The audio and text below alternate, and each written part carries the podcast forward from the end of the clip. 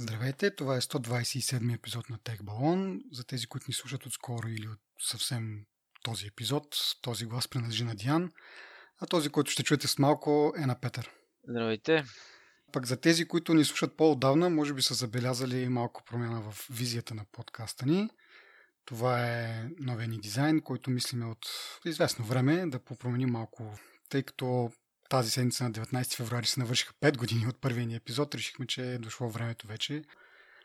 Така че може да очаквате и този дизайн да влезне в новите ни награди за нашите патреони. Това ще бъдат значки, стикери. Надяваме се в скоро време да имаме и подходящ дизайн и за тениски. Така че до сега, ако не сте си намирали извинение да ни подкрепите, може вече да го направите и да получите физическо отражение на вашата помощ. И говорейки се за това, искаме да благодарим на досегашните ни патреони, Инфлуенса и Каладан, които ни подкрепят всеки месец да направим този подкаст по-приятен за слушане. Вие също може да го направите, както казах, по този начин, а може и да споделите на вашите приятели и познати за този подкаст, ако ви харесва какво правим, може да ни пишете на нас, за да ни кажете как може да го подобрим, какво можем да, да включим като интересна тема или какво правиме както трябва.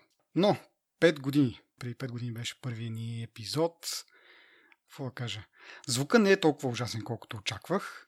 Не е перфектен, в смисъл далеч от перфектен, ужасен е, бих казал дори, но не чак толкова ужасен, колкото си представях. Ние тогава, не знам, с а, хендсфритата от iPhone-ите ми че записвахме.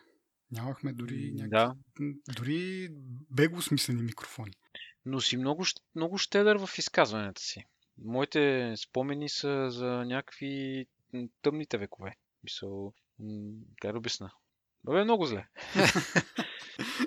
е, ми... Не знам, аз както казах, очаквах много по- по-зле. Сега да не са вторните го слушате, защото наистина... Но и друго интересно са и самите теми. Тогава говориме за Max Telecom като първия LTE оператор и то по-скоро дори не е оператор на мобилни телефони. Тогава просто LTE-то ползваха като преносна мрежа за домашен интернет, вместо да опъват кабели. И много след това явно, и това беше нали, в този епизод, още обсъждаме като, като идея, като вариант. А, минахме и през това, даже говорим за Global, които току-що са били купени от Теленор. Говорим за Vivatel, а не за Vivacom. А, бе, изобщо, както казах, върната в тъмните векове, но... Да, аз имах предвид за звук, притеснението, което мога да усетиш, да го срежеш с нож, да го запалиш, надявам се. Беше много забавно. So. А иначе пък тъмни векове от гледна точка на много отдавна и теми, също говорим и за Netflix, които слухове само се чуват, че идват на българския пазар и за а, новото CEO на Microsoft, Сатя Надела, за който много се чудихме какъв път ще поеме. Той идва от а, Cloud департмента на Microsoft, но пак тък Microsoft бяха купили Nokia и много, много разисквахме какво ще стане. Пет години по- по-късно виждаме, че всъщност Microsoft вече са главно известни с това или главно правят стеж в своите клауд услуги, а мобилните телефони официално вече обявиха, че няма да се занимават с такова нещо. Така че, да, интересно ми беше. Пуснах сълза. Да. така, ами добре, продължаваме нататък. И първото нещо е обратната връзка. Имам малко обратна връзка от мен самия си. Миналия път говорихме за това как Google плаща на, на Apple за това да бъде Search Engine по подразбиране. Аз казах, че те плащат 1 милиард на година, всъщност плащат над 9 милиарда на година което си е доста солидна сума и говори за това наистина колко ценно е да си Search Engine по подразбиране, дори на платформа, която по официални цифри е около 20% от пазарния дял, въпреки толкова малък пазарен дял, струва доста да си предочите на толкова много iOS потребители. А и другата ми обратна връзка е насочена към тебе, защото ти спомена, че обмисляш, не дай си Боже, чукам дърво, да си направиш Facebook акаунт защото искаш да следиш дадени групи, кога имат изяви и така нататък. И се замислих, това не може да го правиш сега. В смисъл, групите така не, че те мисля, че са публични. Така че ти можеш просто да си букмаркнеш веб, нали, линка, който е към тази, към публичната група и да ги наблюдаваш. Можеш, можеш, аз така съм направил за няколко групи, но колкото и да ми е неприятно да си призная, апликацията на Facebook има, има този плюс, че може да ти известява. Защо казвам неприятно? Защото пак трябва да имаш акаунт. Като е, имаш си календарче, мисля, съжалявам ако говоря без нали, да е идеално точно с реалността, но просто така беше преди. Имаш едно календарче с ивенти, просто там ти се трупат всички неща и като го отвориш ти показва има шери колко си нови ивента. Може да ти... А, в смисъл по, по-събрано е по-лесно. Нали? Не е като да цъкам днеска, примерно на 10 страници трябва да отворя от букмарка да видя кое е какво ново. Нали? Просто отварям апликейшена, там има 5 нови нотификации, цъкам на тях, виждам 5 нови ивента, преценявам, затварям. Общо mm-hmm. за 30 секунди. Чисто удобството на апликацията е безспорно. Поне за моите планове не мисля, че има нали, по-добър вариант. И съм съгласен с тебе, ма наистина да имам 2, 3, 5 неща, които да следа. Нали. Груп ли, група ли, бар ли, заведение, нещо нали, от някакъв тип. Но апликацията наистина може много да ти помогне. Mm-hmm. Да. Мисля, улеснява ти времето. Сутрин, вместо да нацъкам, нали, примерно да отделя днеска половин час или там колкото. Затова просто за 30-40 секунди, минута виждам кое къде и го затварям. И понеже нямам приятели, нямам, няма кой да поства някакви неща, няма да скровам. Нали? Мисля, няма да, да се губи времето в скроването, което най-много ме дразни. И за, за това то план, нали, сега все още го обмислям. Вече имам концепция в главата си. И ми ще кажеш после, ще споделяш от гледна точка на такъв Еми, мним той, потребител. Той от сега, мисля, няма какво да казвам още. Зато ти може сам да си представиш какво е. Но мога да ти кажа ще е крайният резултат, за което съм сигурен. Нали? Приятелите ще спрат да ми изпращат ивенти на скриншоти. От тази гледна точка. Плюс това можеш да следиш и спортни събития, нали? не само музикални. Абе, като, за събитията, може би това е голямата сила на Фейсбук. Така че, нали, съвсем е възможно в близките дни да, да се случи това нещо. Добре. Ами тогава да продължаваме. Аз свърших с обратната връзка. Не знам ти дали имаш някаква друга. Ами, не мисля, че имам друга обратна връзка. Всъщност имам а, съобщение за един от нашите слушатели, който се опита да ми направи една забележка вчера. Затова е за този бък, който споменахме за iOS, при който а, можеш да кажеш на Siri да направи нещо, обаче, понеже ти като задържиш копчето нали, с пръста си, телефона се отключва и затова тя има пермишни да го направи сега. Да. Такъв беше бъга някакъв.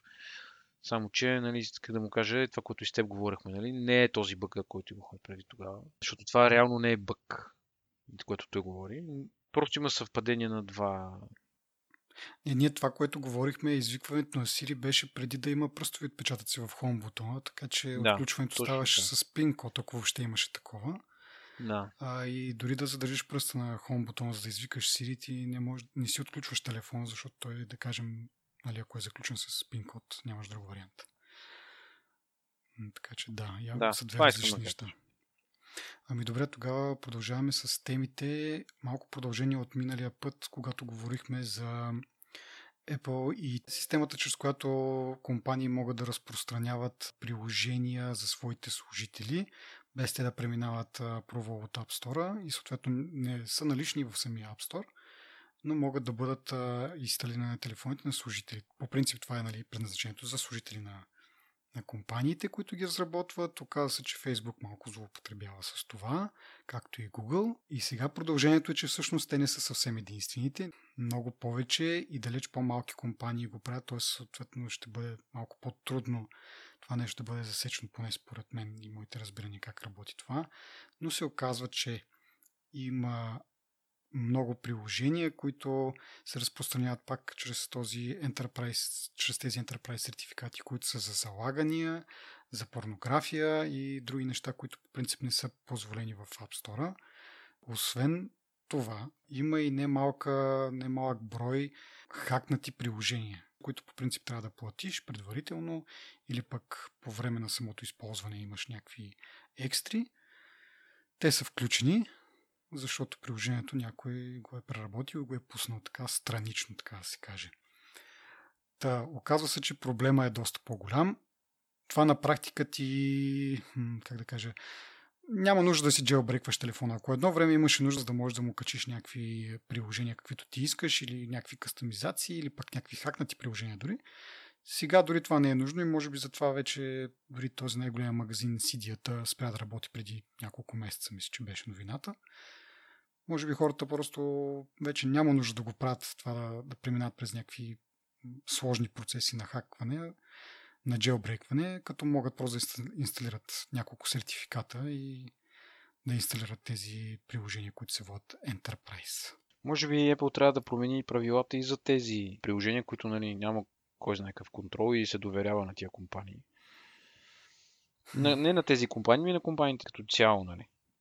Ами, не знам как биха го инфорснали наистина, защото ти как можеш да прецениш и да кажеш ами това е инсталирано на, на телефони или на, на телефони на хора, които не са ти служители. Нали? Това се превръща в съвсем друг тип е, компания. Трябва да си да получаваш такава информация, кой ти е служител и кой не, също не е окей. Нали? Не мисля, че Apple иска да влиза в тази роля, да, да проверя кой е служител и кой не е. Малко не знам дали дори би било възможно това. Не, трябва според мен да има, да има някакъв контрол, който да бъде упражняван и да, да се следят такива апликации точно нали, заради това, защото ти винаги можеш да кажеш, о, не, това си само за нас. Ние ще си разменяме голи снимки нали, тук в нашата си програмка, няма проблеми. Нали? Да, да, ма това, нали, разбира, че няма как да продължава вечно.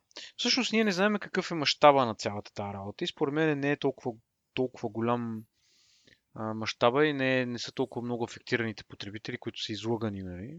Защото потребителите на iPhone, нали, айде, примерно при Android, като имаш няколко маркета, да се чудиш. Всъщност дори се съмнявам, че някой се чуди в момента, да Google Play според мен е, си е нали, основният източник на, на програми. Но все още мисля, че мога да ползваш и други маркети. Докато при Apple нямаш този избор и просто е, всеки просто е свикнал ден едно да ползва една, една, едно приложение да си сваля програми от него. И просто ми е странно как. Даже аз сега се замисля, може би ще си върна предното предното мнение, нали, че Apple трябва да упражнява контрол. Всъщност, ти ако сам искаш да си чупиш телефона, няма как Apple да те спре. Там е работа, че това не се. Ако, както казах, ако беше jailbreak, там имаше някакъв риск. Ема ти не знаеш какво ще стане. В смисъл, ти сваляш някоя програма от някъде, не знаеш какво прави тази програма. Може наистина да е само кракнат. Може наистина да ти дава достъп до платените опции, нали? Но и нищо повече, обаче това не означава, че няма нещо, което странично си събира и си прави. да, прав си всъщност. В смисъл, самия факт, че ти инсталираш програма, това въжи и за Android, самия факт, че ти си инсталираш програма, която не идва от официалния магазин, си е риск за теб и ти си го приемаш този риск. Наистина спестяваш ли пари, не, ти някакъв, някакъв плюс получаваш нали, за това нещо. Но ти да, го но... правиш доброволно. Но в тази връзка защо въобще го има и App Store. Нали? Смисъл, Apple не е от тези компании, т.е. не знам дали има друга такава компания, която толкова настоява да, да предпази потребителите, сега така да го кажем в кавички, защото някой може да го каже това, че е някакво ограничение и така нататък. В техните очи това е... Те искат да предпазят потребителите си. Така че да ги остави просто да правят на тяхна отговорност каквото си иска, просто не е в техния стил. Така че според мен ще искат да намерят и трябва, трябва да намерят някакъв вариант, защото в някои случаи могат да те излъжат, инсталирай си, както кажеш ти, някой си го инсталира това, защото да си ползва безплатен Spotify, ама то не само това прави, а прави някакви други неща. Как ще стане дума и след малко в следващата ни тема. Не ми харесва това, че отнема толкова много време тези неща да се забелязват, както казах и миналия път, медията да го разследват това вместо тебе и те да ги откриват тези неща и да ти съобщават вместо ти да си взел нужните мерки още преди това. И това да върви с години. Или, на, не знам, или нарочно не са си давали толкова зор, или са били тотално незнаещи, че нещо такова може да се, да се случи. Не знам, доста наивно ми се струва това нещо. Да не можеш да предположиш, че някакви такива неща могат да бъдат използвани по този начин.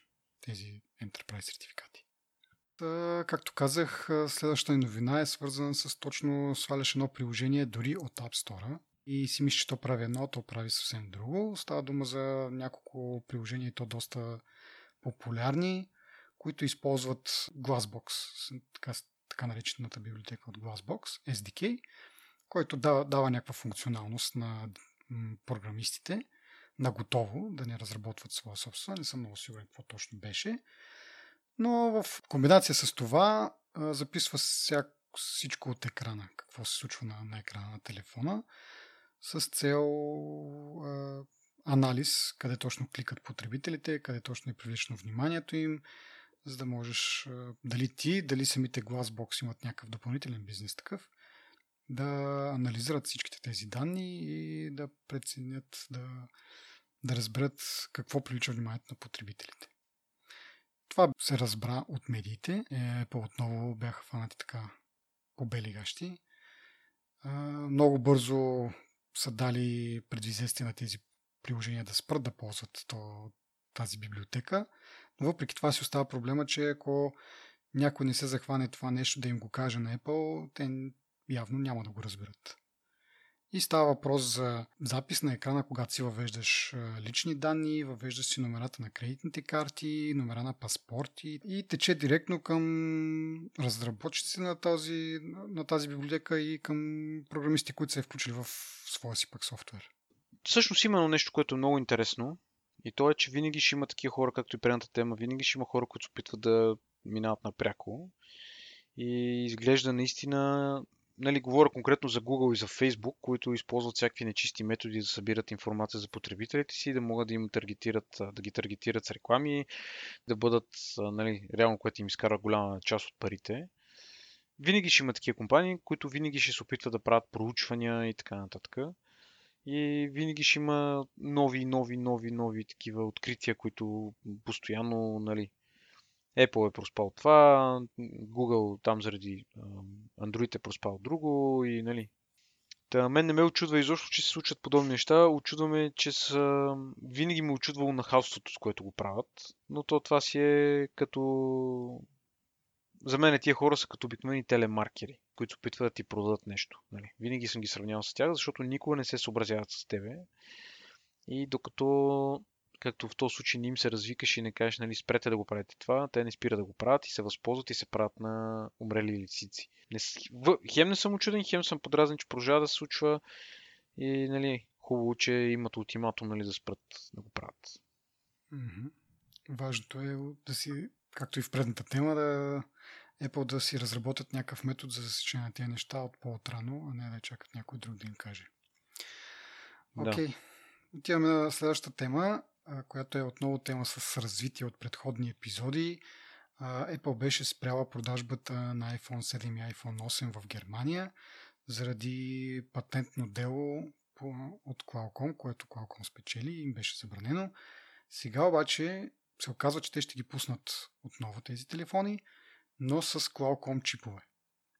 Това мене много ме очуди, много ме, не знам, изненада, така че iPhone 7 и 8 са толкова, толкова са им важни да продължат да ги продават. Явно има доста желащи да си ги купят, че те правят тази отстъпка пред Qualcomm, защото предполагам, че инженерно не е чак толкова трудно да замениш чипа, така иначе мисля, че iPhone 7 имаше варианти с Qualcomm чип и с интелски чип. За iPhone 8 не съм сигурен, мисля, че там ма единствено Intel.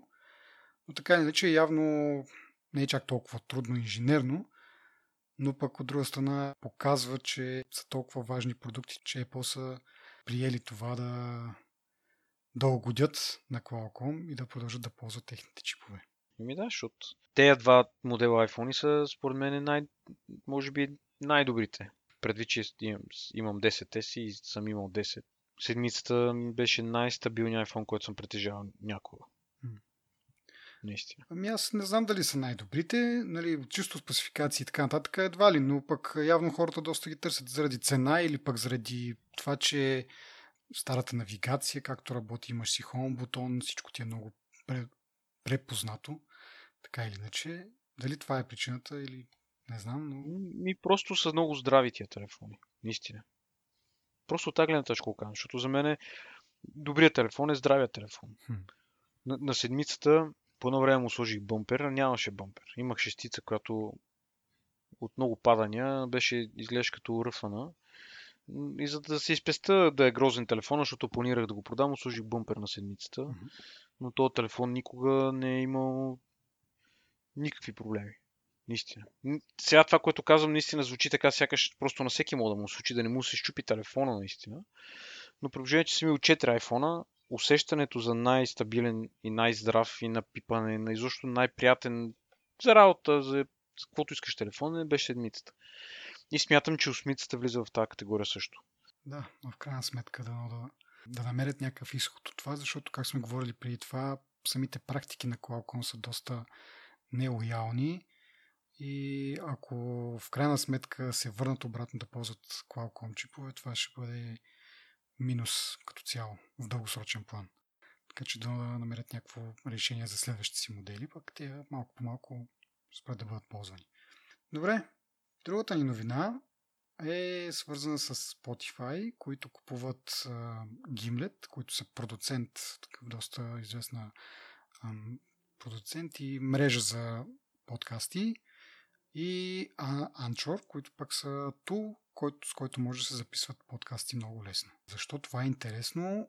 Говорили сме и преди и повече се връзва с нашата, нашите дискусии с а, видеостриминг услугите, където все повече такива се навъждат и съответно разчитат на съдържание, което е ексклюзивно, което те си правят самички. Докато при музикалните услуги това го няма, защото всички купуват от едни и същи студия, никой няма изгода да има ексклюзивни албуми или ексклюзивни парчета.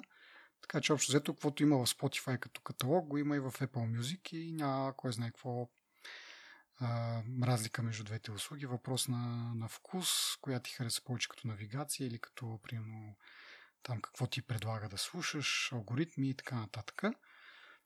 Та, това, този ход за закупуването на, на тази подкаст мрежа говори точно за че Spotify може би иска да отиде в насоката на видеоуслугите и да предлага ексклюзивно съдържание по този начин да привлича потребители.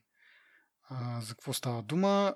До сегашните шоута на, на Gimlet ще останат отворени за всеки, който иска да ги слуша през каквото си иска, но от тук нататък може да се очаква, че ще имат някои ексклюзивни заглавия, които са достъпни само през, през Spotify. Защо това обаче е опасно? Защото така Spotify може да се превърне в...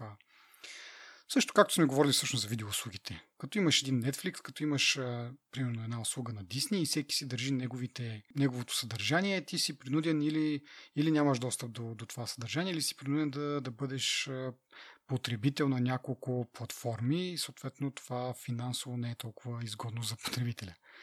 Така че съществува вариант в бъдещето, в който Spotify се окаже водещия продуцент на, на подкасти и да нямаме много избор какво ползваме за слушане на подкасти, а оттам произлизат и някои други а, ограничения, като например може да трябва да се съгласиш с определени изисквания за реклами от Spotify, за да ни бъде там шоуто, а да кажем нямаме избор, защото всички слушат подкасти през Spotify. Представете си някакво такова бъдеще.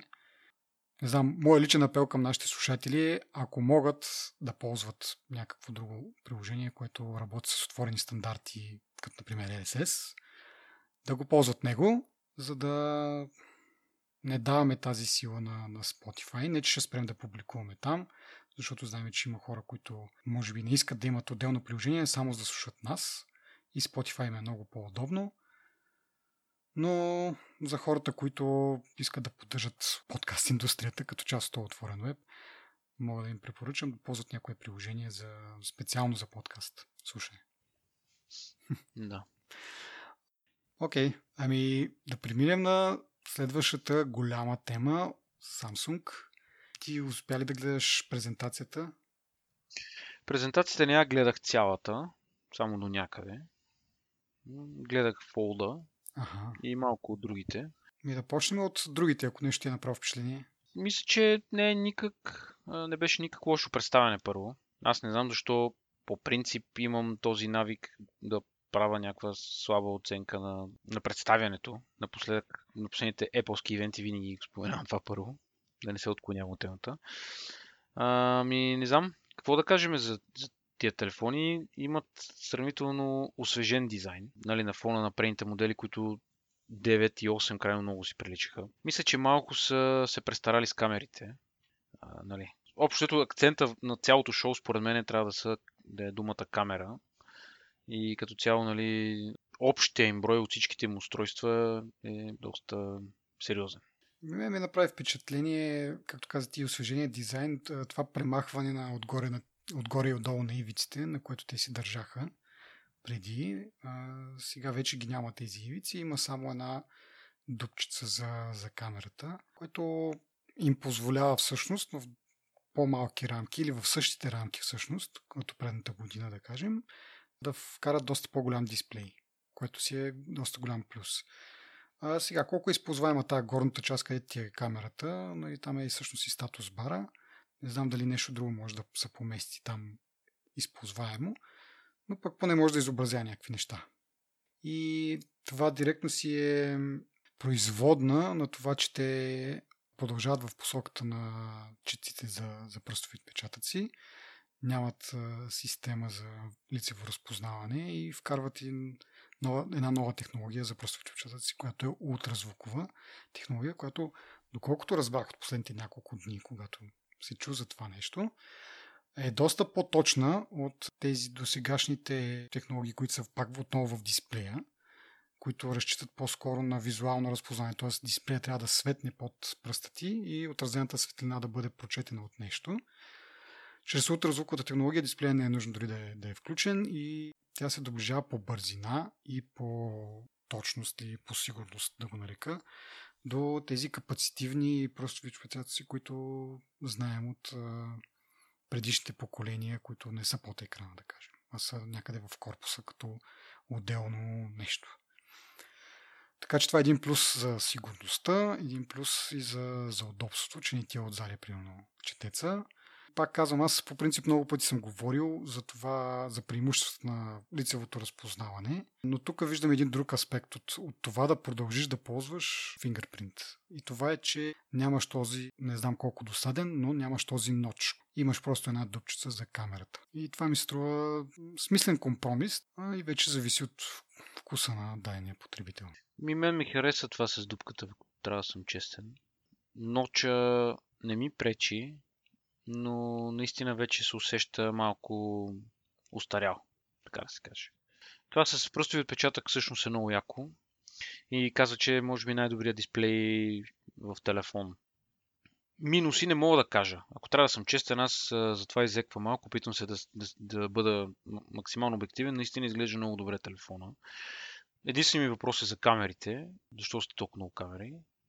Не, в смисъл, естествено ти ще ползваш всяка камера, имам предвид всичките камери според, функци, според функциите им, нали, това е ясно, но не съм сигурен, че ще ми липсват, ако ги нямаше. Според мен този телефон ще, ще да бъде същия топ телефон и без тях. Това може би е единствената тъпа критика. И дори на външен вид, както кажеш, двата всъщност безелът ги намалили и с тази дупка мисля, че много добре им се е получило. Има цял дюжак. Да, да, да, това беше другото, което аз исках да обърна внимание, да. че все още поддържат аудиожак.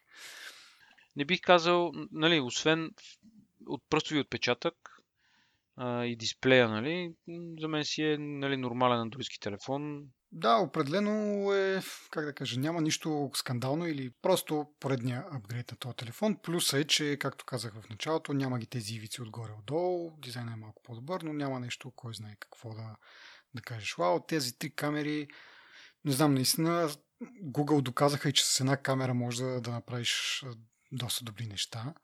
Така че това състезание е колко камери и сега Последно мисля, че гледах някакви слухове или не знам дори вече дали не са потвърдени за Nokia с 6 камери, които безумни някакви. Да видим и говорихме предишния път за рендери на iPhone с 3 камери, 4 камери, нали, които... Това няма да се случи. Според мен е новия iPhone само да, да се отмести малко страни темата, няма да изглежда много-много по-различен и тези големи бройки камери, според мен е да, дори да, дори да избягаме от това естетически как изглежда толкова много камери, и пак казвам, Google доказаха, че дори с една камера може да постигнеш много, много, много и, и в крайна сметка вече като опреш лимита на физиката, което ти позволява да направиш добра камера, вече трябва да се обърнеш към софтуера и там да, да гониш подобрения. Не знам Apple кога ще почнат да го правят това, дали вече са достигнали до това заключение, че са достигнали лимита на, физически лимит на тези камери. увеличаване на бройката винаги могат да направят, но колко това е ефикасно, не знам. Да. Така че да. Иначе обратно към телефоните много ми харесва, когато превключиш има много готин ефект, когато камерата нали, ти е в самия дисплей, дупка в дисплея. Когато превключиш на селфи камерата и около нея самото дисплей, че така в едно кръгче светва, да ти покаже, че камерата си превключва. Съвсем за кратко, не е постоянно да свети, както да кажем, когато ти е пусната камерата на монитор, на лаптопа, да ти подсказва, че е включена, но в момента, в който превключиш, там примигва едно нещо, което приятно впечатление направи на мен поне. Мисля, Samsung тук малко са поставили така, да има малко магия. А, всъщност, може би има едно нещо, което не ми хареса. Това е огънатия дисплей. Всъщност. Изглежда ми като заострен от двете страни телефона. И те, това си има отдавна така дисплея. Така ли, така. Това ще да кажа, че то това си ме е на тях от много време.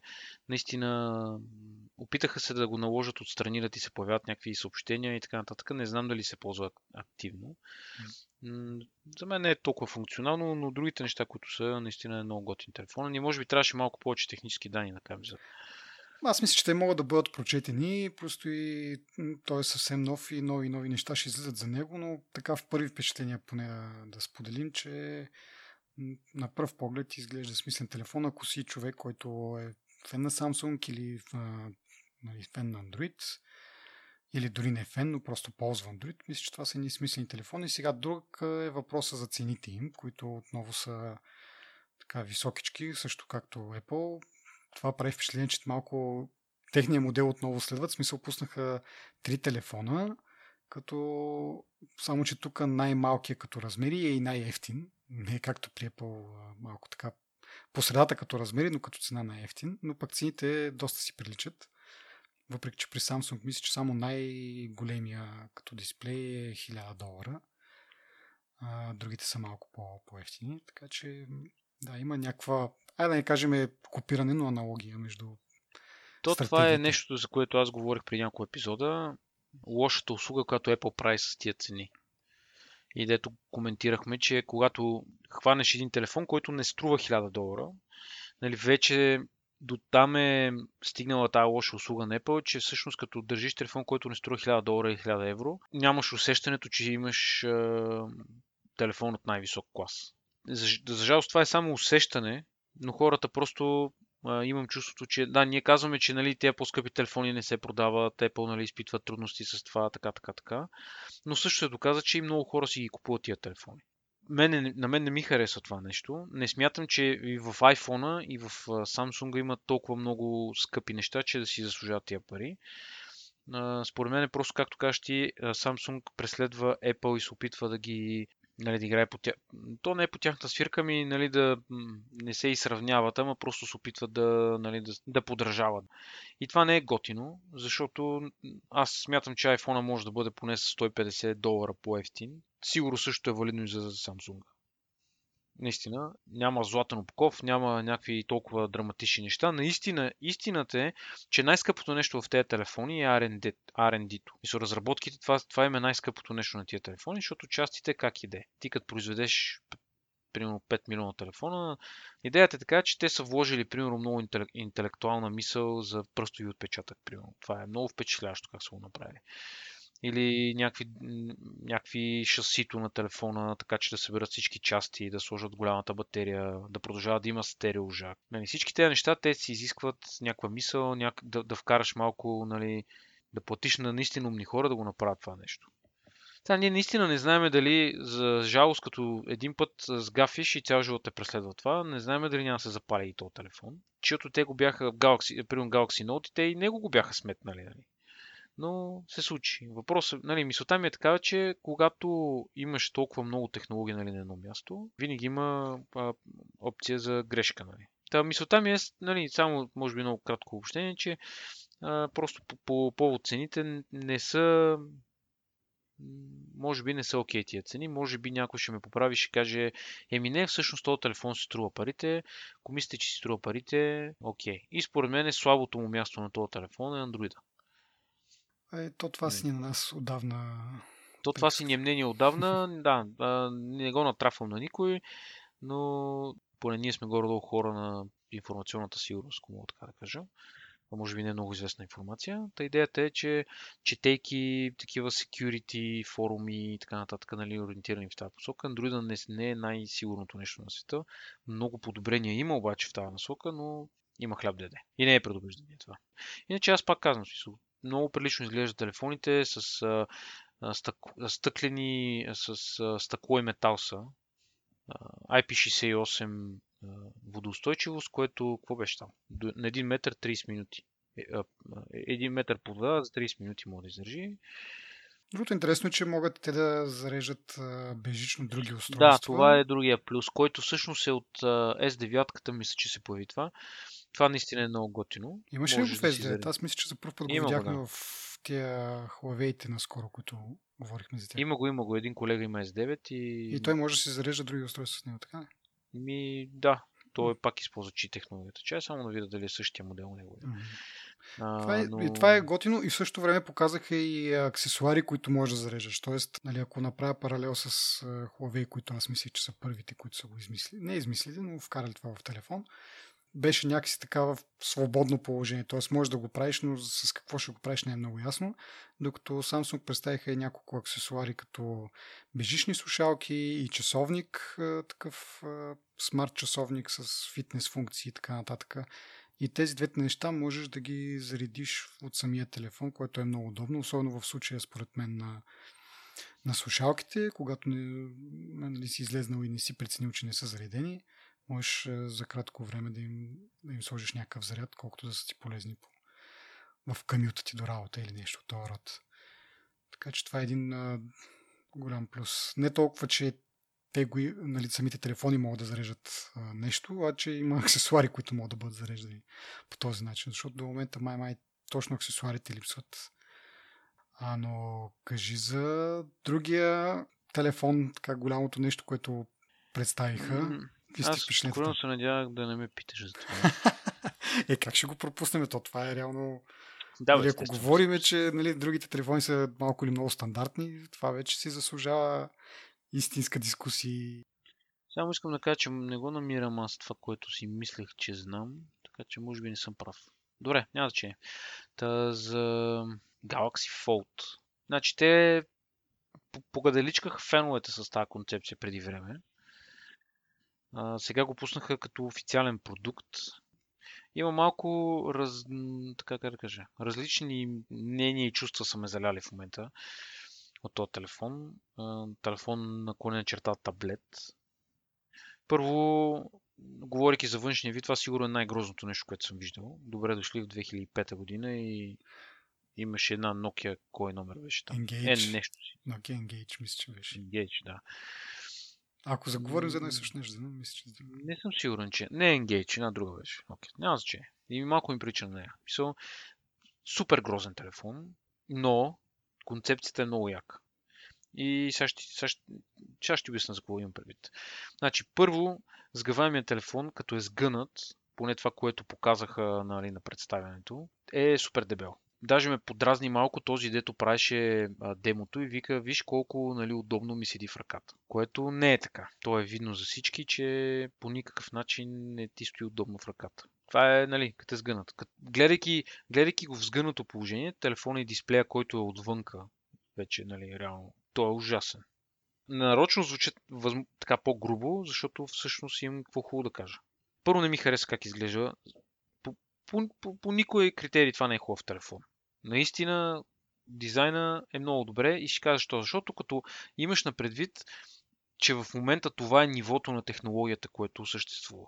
Да речем, те имат разработки за, нали, за бъдещи му вариации на, на този телефон, наклонена черта таблет, но в момента изглежда ужасно. И след 10 години, примерно, този телефон, примерно, ще изглежда 4 пъти по-тънък.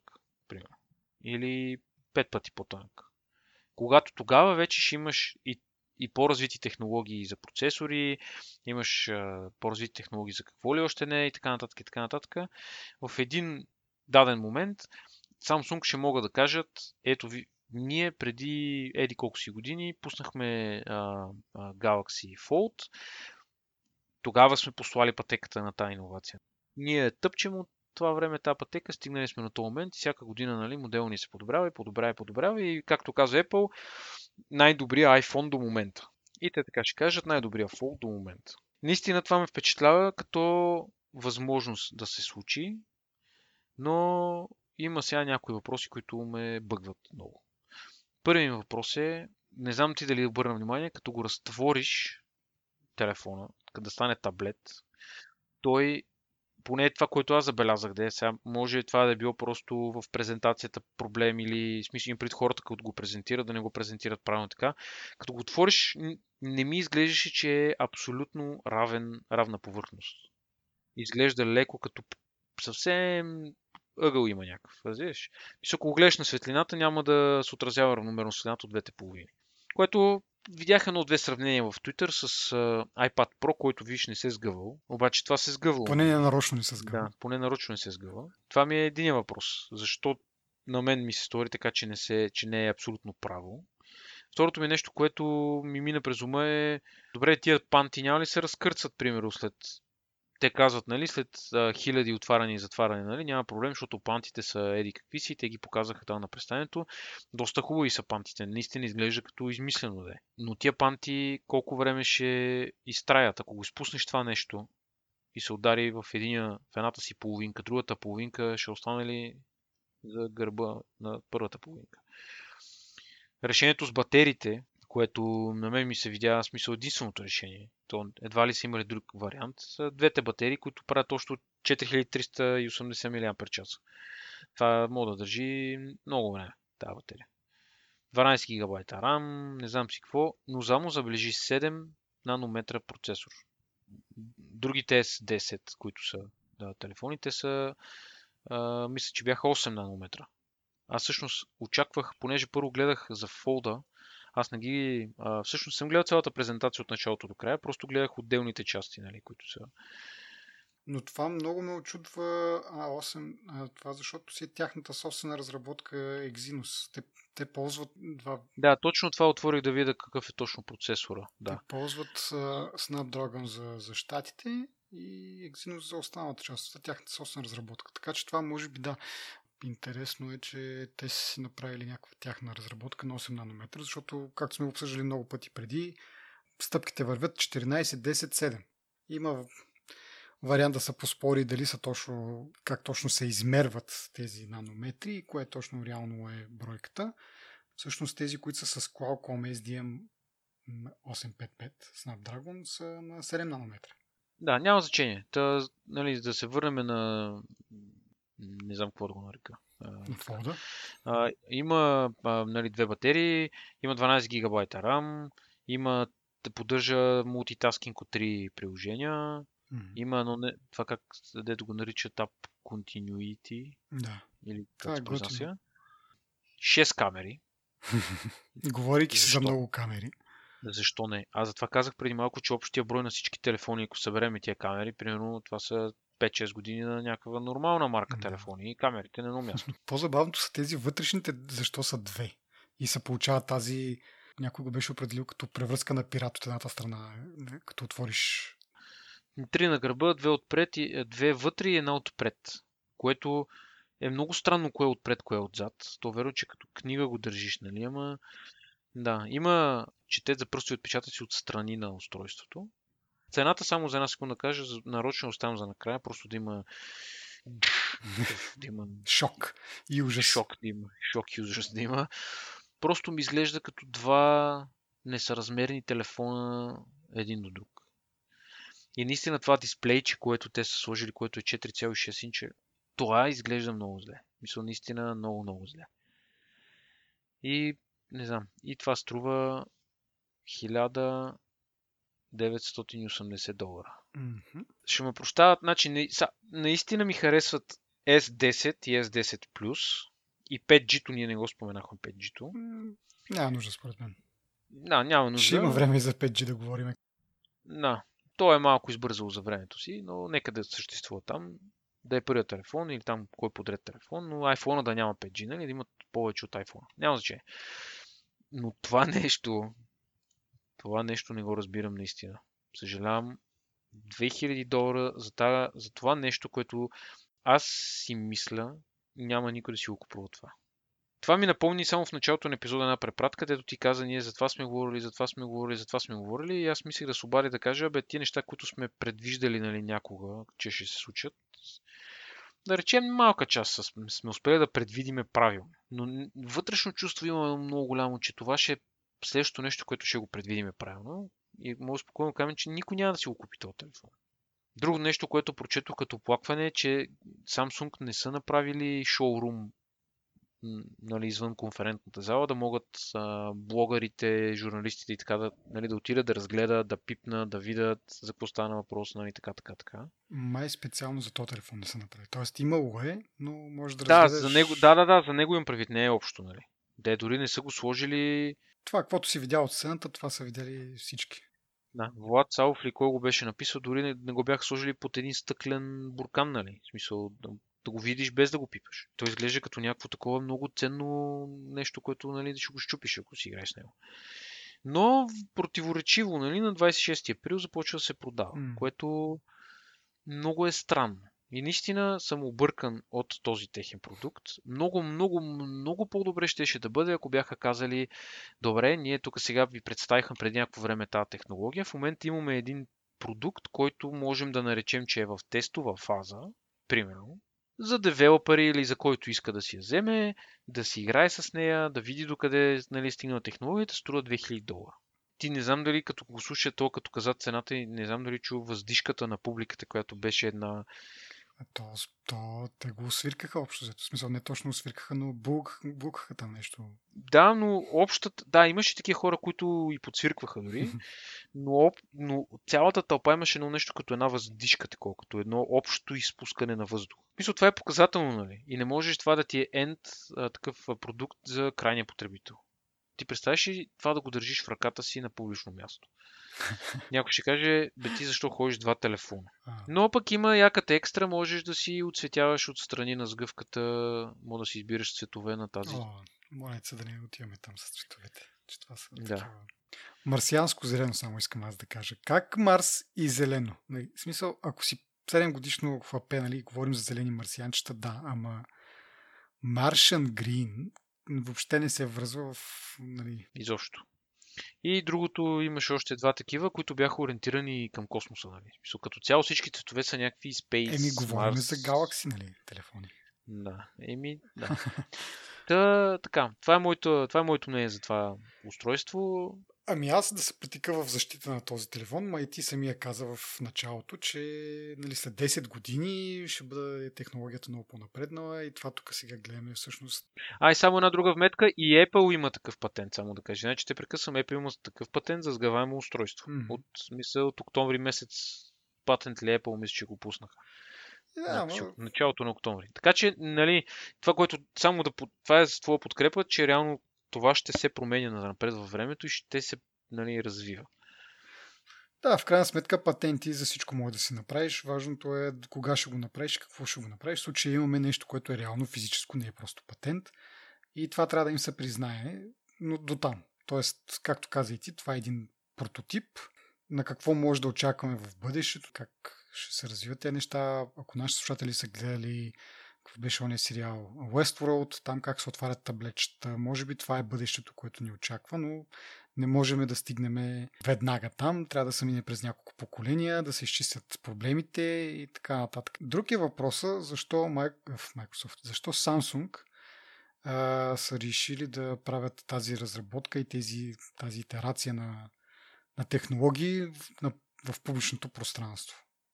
Това има предвид, че Нали, ако приемем, че това е един прототип и това е само началото, което загатва само за светлото бъдеще, което ни очаква в разгаваемите и изгаваемите телефони, защо те смятат, че е необходимо това нещо да го пускат като продукт?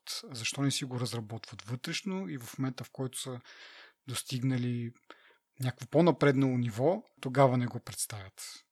И сега в случая този телефон, ти казваш голям, грозен, наистина а, този външния дисплей, който е, той си някаква така второстепенна мисъл. Тоест ти реално погледнато си купуваш един разгаваем таблет, а не нещо, което като кажеш разгаваем телефон или сгаваем там, каквото ще да е, ти да имаш телефон в ръката си, да си го ползваш като телефон, както сега представи си ползваш твоя си телефон iPhone 10s или аз iPhone 8 или който там има Android, каквото щете да имате.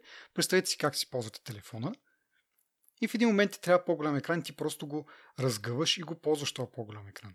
В случая с Fold това не е така, защото този екран външния изглежда, въпреки че 4,6 инча, на мен ми изглежда някакъв много малък и много нефункционален и, и, и от тази гледна точка много малко хора според мен биха го използвали. Той ще е по-скоро нещо от рода на, както примерно имаш сега смарт часовник и го ползваш да си погледнеш нотификациите, общо взето за това ти служи. Нали? Като ти извибира телефона да погледнеш, аха, тази нотификация има ли нужда да го отварям и да я гледам. Но до там, според мен, ще се простира използването на този телефон.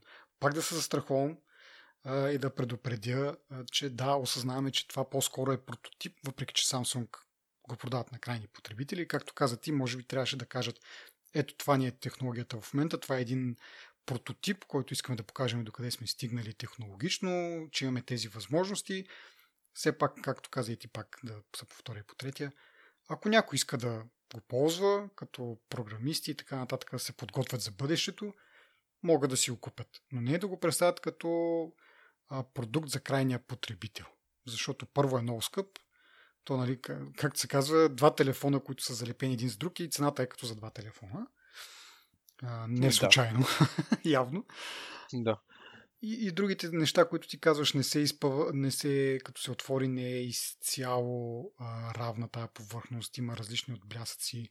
Въпросът какво се случва, като го отвориш 5000 пъти този телефон, какво ще се случи по средата точно тази сгъвка, дали да няма да се пречупи в крайна сметка, защото това, колкото да е гъвка, все пак е някакъв вид пластмаса. И след определен брой пъти, според мен, ще се щупи, ще се скъса или най-малкото точно там пикселите може би няма да работят така добре.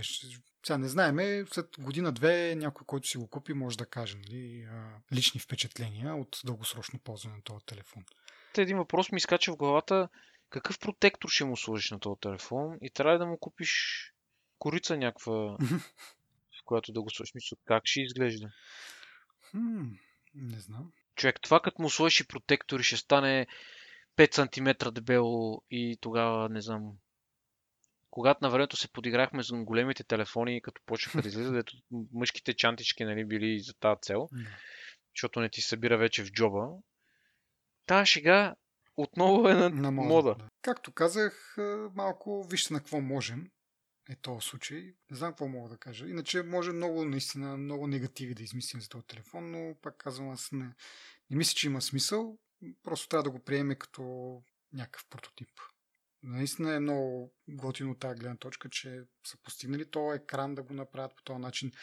По-важното е, че, защото сме виждали други разгаваеми телефони наскоро, при отварянето им се виждат какви ли не гличове. Сега поне на това демо, което гледах, преминаването от външния екран на вътрешния, няма никакви гличове, няма никакви такива изключвания на, на екраните и така нататък. Така че поне от тази гледна точка са го направили както трябва.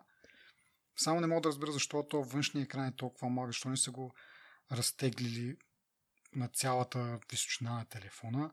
Може би има някакви хардверни ограничения, окей.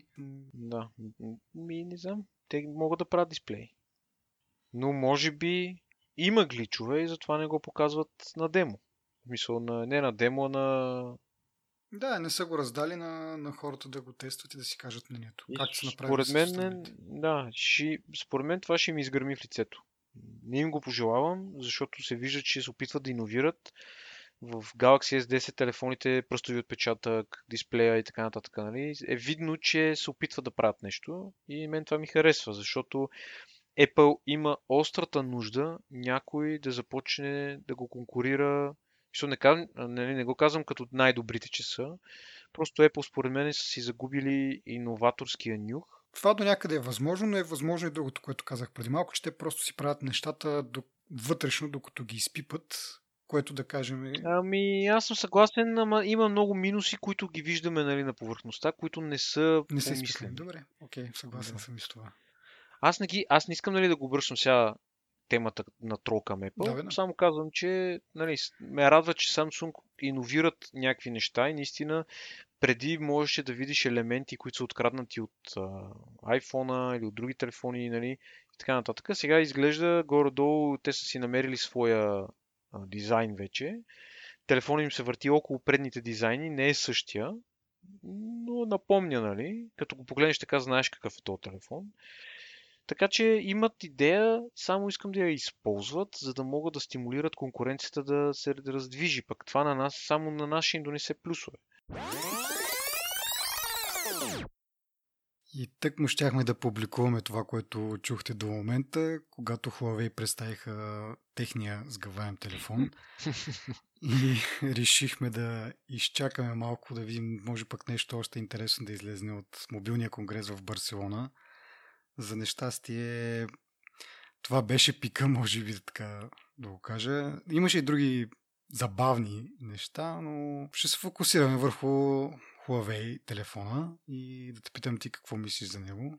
Ами, доста по-интересно устройство от uh, Samsung Fold. Поне е реализирано доста по-интересно. Направено е да изглежда доста по-примамливо и доста по-тънко. И бих казал, че е по-доброто устройство, поне на първ поглед. Естествено, трябва и двете устройства да бъдат едно до друго, да можеш да ги сравняваш, нали, да се вижда хубаво реално разликата.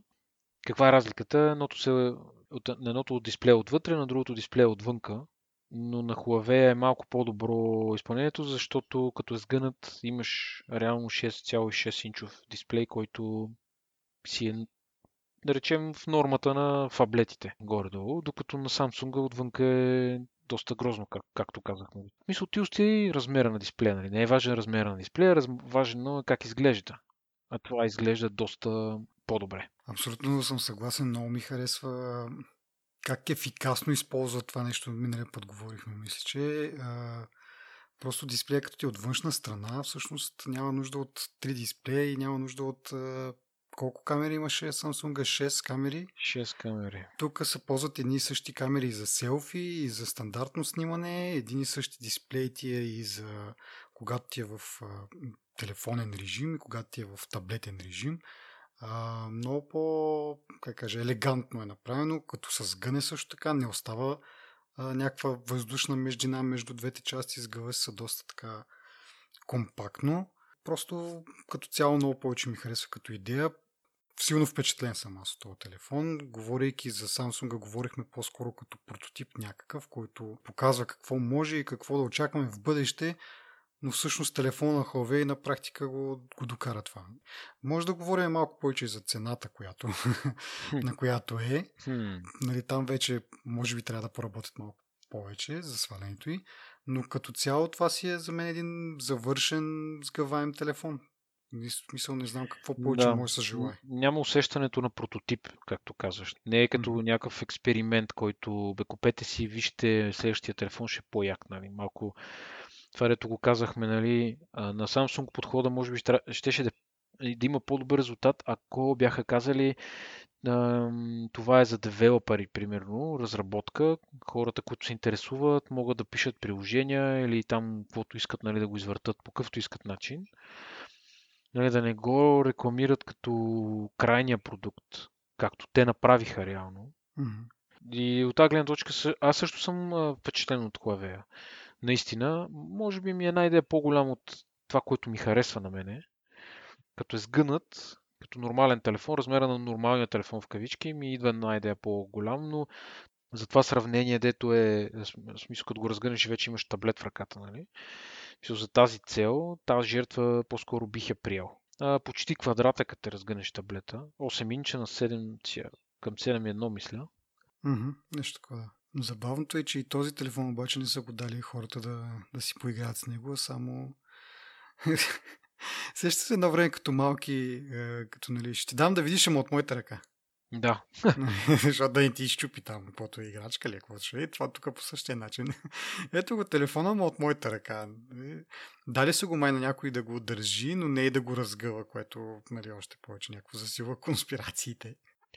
Ми, аз гледах един коментар на Влад Савов, който каза, нали, че доста, доста близко разстояние е гледал пред него как явно някакво демо е имало в Барселона за журналисти, примерно. И той казва, нали, абе ти като, като го гледаш как го отваря и го затваря, нали, не го, не лечи да го пази. Се. Мгм. Мисъл, нали, не се опитва леко да го отвори, нали, да, да, едва ли не, че е някакво много крехко устройство.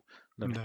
Защото това е едно от съмненията, които аз имам, е, че пантите на тия или айде, може би не навсякъде е резирано с панти, но с гъвката където е, дали са панти или е друго, поне за мен е първото място, което би издал багажа. И евентуално а, лентови кабели и някакви други глупости, нали, които да, да направят проблеми, имам предвид.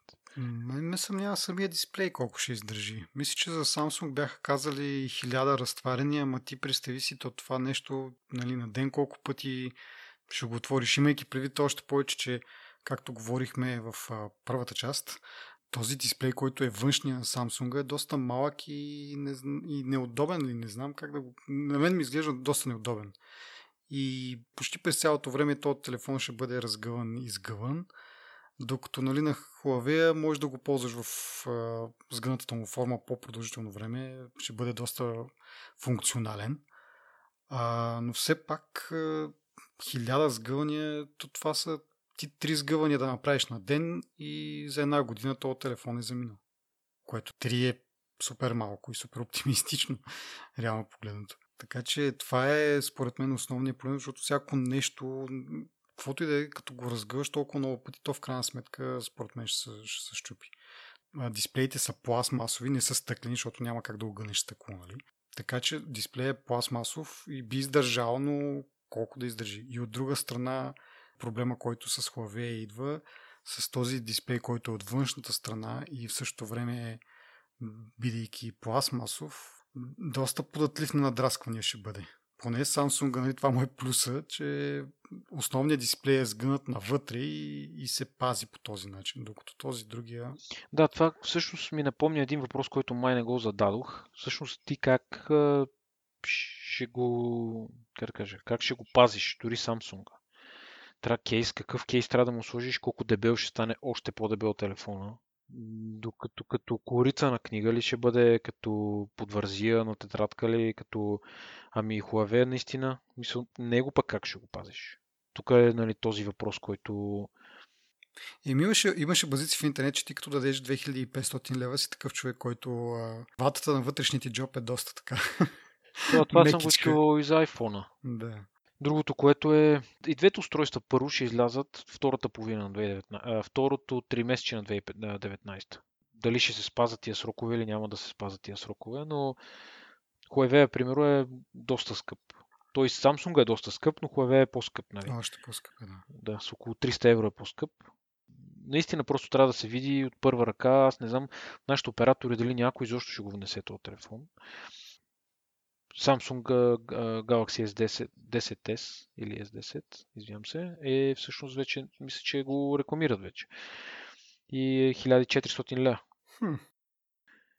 Е, това е с план, най-вероятно. Е, да, да, да, но тук, тук мисълта ми е, че има, да речем, Samsung получава, според мен, по-голяма субсидия от оператора, отколкото iPhone. Не знам защо.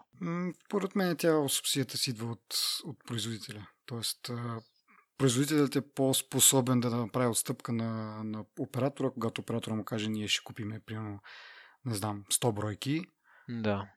Те са много повече, но Да, да, за да. пример само. А, И тогава Samsung ги дава много по-ефтина цена, докато Apple не са склонни да правят такива отстъпки или ако правят, нали, са по-малки. Да, и тук беше много забавен спора, примерно в офиса, колко ли ще струва сгъваемия телефон на Apple, ако пуснат някога, нали, дали няма струва 5000 лева. Той всъщност Huawei струва сега близо 5000 лева, но да речем 5000 евро, примерно. Е. Което беше, нали, майтап общо взето, не, но те им се подиграват реално. А, но реално погледнато, наистина, според мен, Apple ще ги бият на пари, поне. Мога да не ги бият на качество на устройството, но ще е по-скъпо, според мен. М. Евентуално. Аз това се чуя дали Apple въобще ще тръгнат в тази насока. Защото... Ми Apple са тръгнали от много време в тази насока. Apple имат патенти за сгъваеми компоненти и дисп... значи, не говорим за сгъваем телефон. Значи през 2013 година Apple имат няколко патента за сгъваеми а, за, а, за сгъваем дис... за дисплей, който се огъва. Не се сгъва като Huawei, примерно, на, на две да го сгънеш като салфетка. Ами е за сгъваем дисплей, смисъл. То идеята първоначално е била Apple Watch, а, нали си спомняш как имаше един патент Apple Watch да е като гривна така, която се сгъва и е цялата гривна всъщност свети. И е дисплей. Помниш ли го това? Това Да. беше преди доста време. Значи това е част от този патент. И после патентите, покрай този патент, те, те имат общо, само миналата година мисля, че има 49 патента, ако не ме лъже паметта. Някъде имах, а, да, значи на 4 септември са 49 патента са взели, са им дали от патентното ведомство, тази любима дума, които са за сгъваем телефон, сгъваем iPhone. Интересното е, че тяхното изпълнение в патента е, още от предишни години те имат патенти за сгъваема батерия, примерно, за сгъваеми електронни платки и електронни схеми. Разработка на материали, които се сгъват при определени условия. И съответно сензори, сгъваеми сензори, които подсказват кога е сгънато устройството, нали, в какво състояние. Предполагам това и софтуера може да се направи. Да речем това, което са направили Samsung и Huawei. Не бих казал, че това е някакво оригинално. Интересното в патентите е, че примерно словете на дисплея, примерно има някакви лубриканти в него, някакви течни лубриканти, които са базирани на, на масло, примерно, маслени някакви, които са, може би, за при сгъването да се поддържа някаква като, аз си го представям като нали, много грубо, като две зъбни колела, които са смазани, за да не скърцат. Мгм. Което може би не е това. Но което най-много, най-най-най-много ме впечатли мене е това, че те имат патенти, които обясняват за... Даже аз ще го прочита. Printed circuit that uh, faults at uh, first and second locations. Това означава, че имаш една печатна, пе- имаш платка, която се Мгм. сгъва на няколко места. Това означава, че няма да е както на Samsung два телефона, които са свързани с един дисплей, примерно, Мгм. че от тяхното на мен на това им прилича. Нали? Пък на Apple е, сам, се огъват, вътре електрониката се огъва по някакъв начин. Така е описано в патента. Това е интересно, ама пак говориме само за патенти. Има много патенти. А, чакай, които... чакай, да, да, да, да, да. Значи ние казваме, че имат, но идеята е така, поне ти викаш дали ще тръгна в тази посока. Мисълта, цялото това нещо, което го казвам, мисълта ми е, че те са тръгнали в тази посока. Те вече ги, те ги имат тези разработки сега. Дали ще видят бял свят? Да, това ми е всъщност въпроса. Дали... Да, еми нямат избор според мен вече. Е, Huawei и Samsung вече положиха пътя в тази посока. Сега тази година може да са им супер скъпи устройствата и да, не си, и да си купат само газарите или Unbox Therapy или там, нали, тия богатите влогари, които могат да си го позволят. Но след някакво време това ще стане, може би не стандарт, нали, но ще бъде нещо, което ще бъде нормално. Според мен, според мен след някакво време ще имаш телефони с размера на твой iPhone, примерно. По-малък таблет, нали? По-голям таблет. Още по-голям таблет. Може би таблетите ще изчезнат изобщо, просто ще бъдат сгъваеми телефони, нали, в един момент. Нямам представа, но според мен нямат избор Apple и ще, ще го направят. Може да не е тази година, може да не е до година. Не, знаеш ли какво ми навява това нещо цялото? Едно време, когато нетбуците бяха обрали целия хайп и всички, всички правиха нетбуци. Спомняш ли си нетбуци въобще всъщност? Спомням си, да. Какво бяха? Да. И ми, всеки правеше нетбуци, всички мрънкаха Apple и те да пуснат ефтин компютър, такъв тип нетбук. И те какво направиха? Всъщност пуснаха тогава iPad. Тоест, сега отново много голям хайп за някаква технология, която несъмнено, да, полезна е, функционална е. А, имам леки съмнения за издръжливостта на това нещо, защото Huawei, на, като го гледам дори на клипчета, точно там, където се сгъва, въпреки че той се сгъва навънка, т.е. радиус на сгъване е доста по-голям от този, който е на Samsung. Но въпреки това си личи къде се прегъва, както говорихме в първата част, личи си как светлината се отразява по различен начин и може да се очаква някакви проблеми там. Та много, това ми напомня, както казах, на тази ситуация. Сега има много голям хайп, защото е просто нещо ново, нещо различно, защото от колко 10 години вече гледаме и същи на практика дизайни. Нали? Правоъгълник с дисплей, който е целият почти дисплей. А, и сега това разгъване е някаква, някаква новост, която е много интересна. Въпросът е дали няма да отживее, дали просто е продиктувано от това, от тази жажда на човека да вижда нещо ново и всъщност функционално не е това, което очакваме и в крайна сметка има нещо по-добро. Друг пример, нали, 3D телевизорите. Също много голям хайп за тях, една-две години и след това никой вече не ама, такива, нали? Да, ама да речем при нетбуците Apple не са показвали, че имат интерес изобщо към това. Докато тук имат ясно, ясно доказателство, даже последният им патент, който е за сгъваемо устройство, мисля, че е края на, на октомври, началото на ноември миналата година, което е преди 4 месеца. Мисълта ми е, че от 2013 година до, мина, до преди 4 месеца те имат може би имат към 100 стотина патента, може би им се събират в тази насока.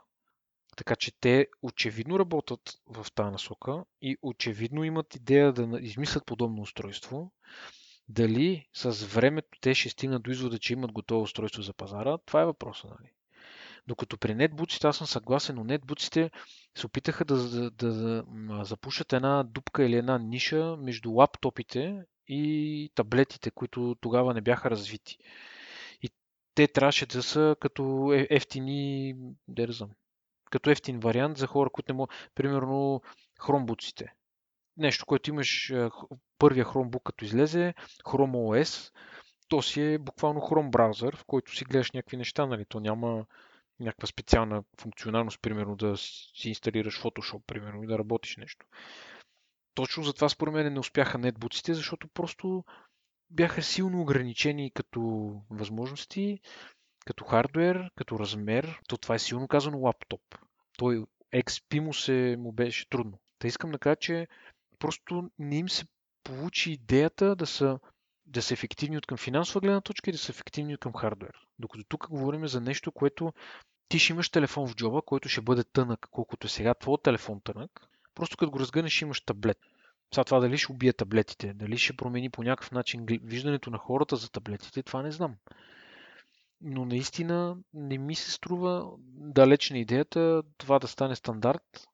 Както казвам, Samsung и Huawei, Huawei в момента ги нали, полагат пътеката полагат вече първите стъпки с, може би, дървени устройства. Може би, дето викаш, сгъваш, разгъваш и след една година и половина, защото ти няма да го разгънеш един път днеска, ти ще го разгънеш 10 пъти днеска. Да не говорим, че само докато го покажеш на приятелите ти, които не са виждали такова нещо, ти ще го разгънеш примерно 500 пъти. Примерно за 2 месеца. И ти вече ще си му изкарал половината живот на пантите. Тук говорим, че те в момента, аз затова казвам, че тези устройства в момента трябва да имат статута на тестово устройство за, за програмисти, за разработчици. Така да го по тази линия да го пуснат, така че, нали, като си го купиш и след 6 месеца вече не му работят пантите или след една година, да имаш да кажеш, нали, ми да, те го казаха, това устройство не е готово за пазара, аз съм си го купил на моя си, на мой си риск, имал съм пари, дал съм. Това е моята гледна точка. Иначе, според мен, това наистина може би ще се окаже, че е бъдещето и наистина може би ще се окаже, че всъщност е времето в момента да се развиват тия технологии. И наистина има логика. Аз наистина пак ще се повторя. Представям си как имам такъв iPhone в джоба си, който го разгъвам и вече имам таблет. И няма да, примерно, няма да си купувам iPad mini, няма да си купувам какъвто и да е друг iPad, просто аз го имам в джоба си. Сега дали ще има възможност на прото да рисуваш или да не рисуваш, не, това са вече семантика вече това. Но според мен няма спор просто това. Това просто. Да, аз просто си мисля, че докато се изчистят тия проблеми, които ги обсъдихме с разгъването, изгъването и с издръжливостта, може би вече сме на, на етапа с а, очилата, които... Да. Нали, и ще отпадне този въпрос а, за по-малкия, по-големия дисплей, защото ти като сложиш ни такива очила за добавена реалност, на практика всяка една повърхност ти става дисплей. И, не, и може да имаш дисплей от, с големината на телевизор на практика. Поне така на теб ще изглежда, нали? Аз, това е единственото, че докато, може би докато се изчистят тези грешки, защото наистина нямам представа, както казах, това са пластмасови дисплеи, не са стъклени, т.е. са много са податливи на надраскване. Сега преди години самите Gorilla Glass бяха пуснали такъв а, сгъваем дисплей, но той пак те бяха предупредили, че той не е с твърдостта на горила глас, въпреки че а, нали, една и съща фирма ги прави, но просто друг тип приложение има. Освен да си го слагаш в една турбичка всеки път и да го изкарваш и въпреки това този телефон не мога да го оставиш на една маса. Ама да, ама очилата хубаво, ама тия очила трябва да ги носиш и на главата си. Или някъде. Докато телефонът е сгънат, седи ти в джоба. Мисъл, аз намирам практичността на очилата от гледна точка на това, че ти дадат по-голяма възможност за повече неща, предвид, че всичко около тебе е интерактивно. Това е много яко, но все пак трябва да, да, да имаш някакъв кейс за очила, който си... Ти носиш очила, примерно. Ти като, ги, mm-hmm. като не ги носиш, трябва да ги сложиш някъде, защото ще ги наседнеш, ще ги щупиш. Нали, имаш си котика някаква, или си ги слагаш някъде. Примерно баща ми си да постоянно си ги търси очилата, къде са И някакво не ми се струва толкова интуитивно и комфортно, колкото да имам сгънат таблет в джоба, който не ми е по-голям от сегашния телефон. Прав си, аз по принцип очилата като остана сутрин ги слагам и вечер ги свалям. Няма вариант, в който, въпреки че диоптъра не ми е голям и така нататък, но просто вече съм свикнал и така нататък. Прави си, че за хора, които по принцип не носят очила, може би ще бъде малко странно. Дори да свикнат е малко странно наистина да носиш очила без да имаш реална нужда от тях. Това е един вид трябва да се наложи от модна гледна точка, защото не всеки се харесва как изглежда с очила. Има и друг тип, нали, други тип проблеми. Просто си мисля с това нещо, не знам. Иначе, както говорихме пак за Westworld, там идеята много ми харесва и дори си мисля патента, който обсъждахме на Apple, който аз видях наскоро, всъщност той там няма двете части не са съединени по този начин, както сега се вижда в тези телефони. Те са съединени просто отстрани с две като пластини, колкото да държат двете части заедно. Те си отделни, няма връзка между тях. Което дори на този етап според мен е възможно, защото може и преди година или две Intel пускат, пуснаха в масово производство една технология, която се нарича Wireless Display която на близки разстояния може да ти предава информация и по този начин нали, едната част от устройството реално ти е и дисплей, и мозъка, в другата част имаш дисплей, батерия, нали, съответно, и някакъв приемник за този, за този wireless сигнал, който да казва какво втория дисплей да, а, да показва. Тоест не ти е нужно чак толкова твърда връзка между двете и когато и сами, самите дисплеи са два отделни дисплея, няма прегъване и заставайки един до друг, може би междината между тях е толкова малка, че ще бъде пренебрегвана от окото. И си мисля, че може би нещо такова, което нали, много прилича на това, което в Westworld видяхме и избягва този проблем за прегъването и огъването постоянно. Не, според мен ще намерят решение на, на сгъвката да е издръжлива в един момент. Защото не ми изглежда като някаква технология, която да кажеш...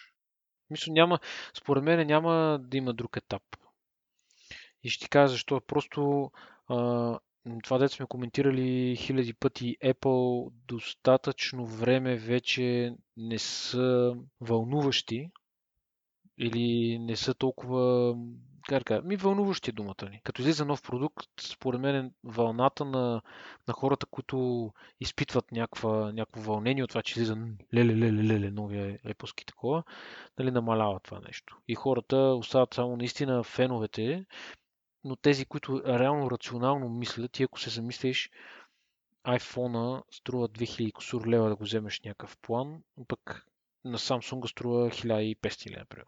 И това е high-end телефон, и това е high-end телефон.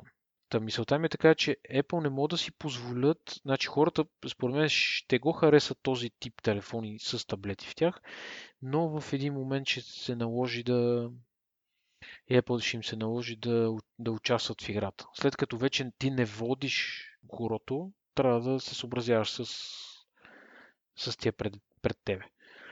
И точно по тази причина смятам, че първо, че Apple заслужават да, да е така, не, защото те наистина не ги виждам да иновират толкова много напоследък. И от друга страна, е, ще бъде малко освежаващо за тях да се огледат. Аз не знам дали го правят, но според мен има нужда това да стане. Трябва задължително Apple да, да бъде като едно време, както беше. Примерно с Bluetooth работата и така. Много хора го пуснаха то Bluetooth, много хора, не знам си какво, ние го направихме да работи наистина. И като го направят с телефон уникално добър, на приемлива цена, е, хората ще кажат, ето, Apple не държат да са първи, нали? Типично вече в техния си традиционния си стил, могат съвсем спокойно нали, да кажеш, ето те си го направиха да работи. Нас друго не ни интересува. И това ще върне вярата на хората, според мен, е до известна степен. Да, те винаги са били така. Никога не, не можеш да кажеш, че нещо са измислили първи.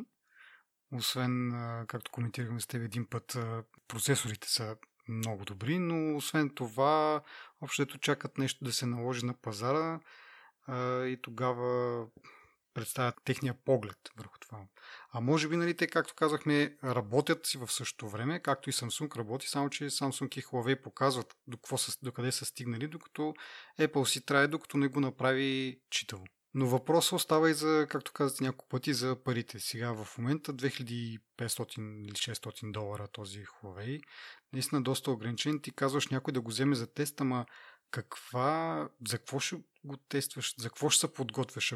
Не, друго искам да кажа. Не, не да го вземеш за тест. Идеята е така, те, техният подход да бъде такъв на компанията, да каже, наш, нашето устройство може да се използва от крайни потребители, но да речеме не е крайната му защото ти ще го вземеш и то ще се чупи след няколко месеца mm-hmm. и просто това е вредно за компанията. Аз го казвам от гледна точка на това компанията да не и се разваля имиджа. Нали, затова го казвам. Защото така както са го казали Samsung, нашето устройство е готово за хората, дайте да нали, купувайте си го. Много хора ще си го купат, то изглежда ужасно това устройство. Изглежда буквално като демо бройка. Разбираш? Нещо, което е в завода и в R&D отдела, нали, преди да се, да се финишира проекта, изглеждат някакви дървени. Нали. Точно така ми изглежда. Не, то с тази цена едва ли много хора ще си го купят. Ама да, да, обаче въпросът е, че ти като си... Как да кажа, според мен този подход е грешен. Трябва да бъде нали, обяснено правилно на хората.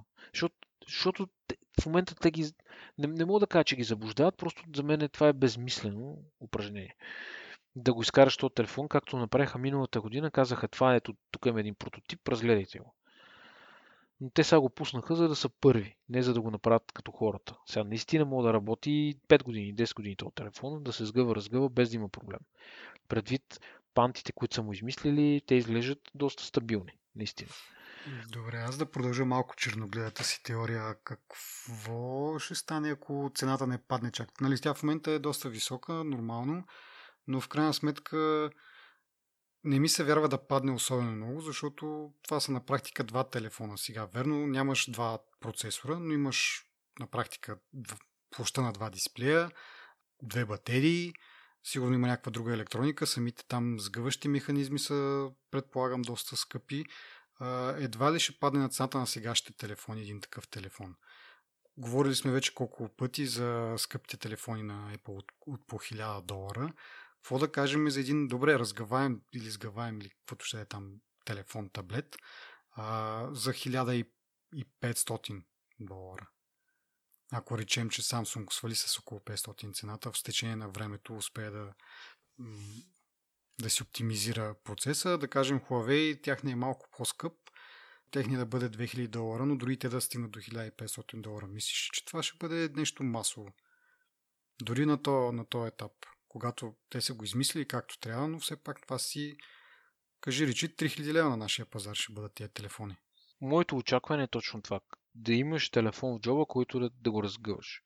Дали ще бъде 100% от всички устройства ще бъдат такива, не мога да кажа естествено, но в момента цените ми изглеждат такива, защото технологиите, които са инвестирани в сгъвката на... В смисъл, реално според мен дисплеите струват много пари. Останалото си обикновени телефони, които дори хай-енд телефони, те пак не струват толкова много пари.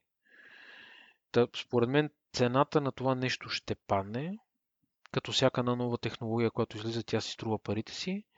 В един момент повече и повече и повече и повече хора почват да я разработват, докато в един момент нали, твоето не е уникално от другото, нямаш тип, производственият процес е вече направен, унифициран вече нали, нямаш а, чуденки някакви да, да не знаеш кога как, що. Просто да, оптимизирано е всичко. Оптимизирано е всичко. В един момент, според мен, и цената на компонентите ще падне, като почне да се произвеждат масово.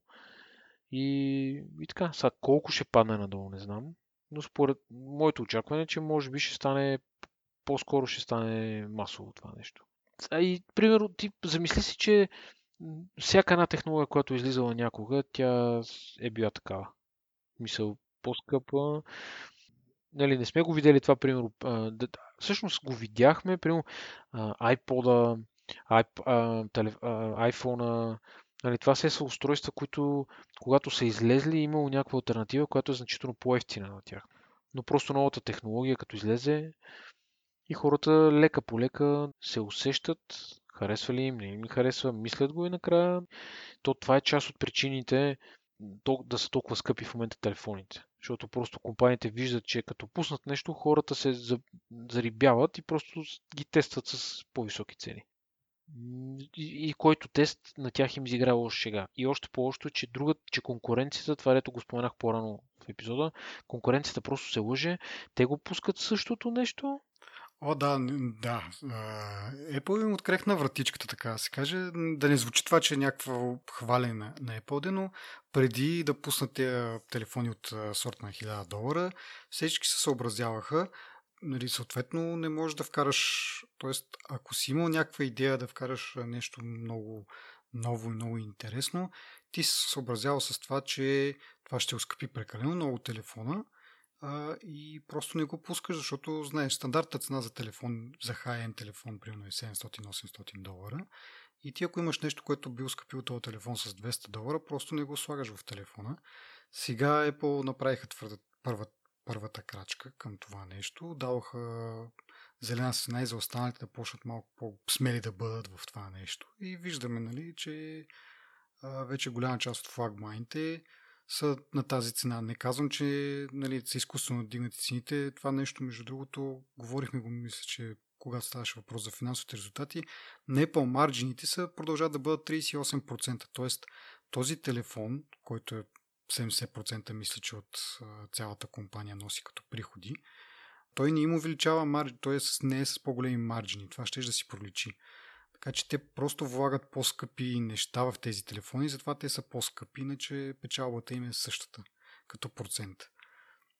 Така че според мен не са, из, и, и, и, е, не са изкуствено вдигнати цените и да кажеш да, да ги прецакаме тези хора всякакви са балами, но просто почнаха да си позволяват да правят още по-качествени неща а, и затова са такива цените. Но оставаме така. Ти си оптимист, аз съм по-скоро песимист на тази тема и да видим след години какво ще бъде. Няма да минат години, бе. Още следващата година според мен ще е ясно вече тренда. Добре, следващата година може да се върнем както се върнахме в началото, в първата част от този епизод към първия ни епизод. Колко сме познали и колко не сме познали. Така че може да си направим един експеримент след една или две години, ще видим аз, а, и да се посмеем на, на предсказанията си. Добре. Окей, okay. еми, това вече е всичко от нас. Благодарим на нашите слушатели. Особено ако има някой, който ни слуша от първи епизод и все още ни слуша, трябва, не знам, да... Да го канонизираме. Да, да го канонизираме, точно тази дума търсих. А, и така, ами, пак да кажа, това е, това е от нас. До следващия път. Чао.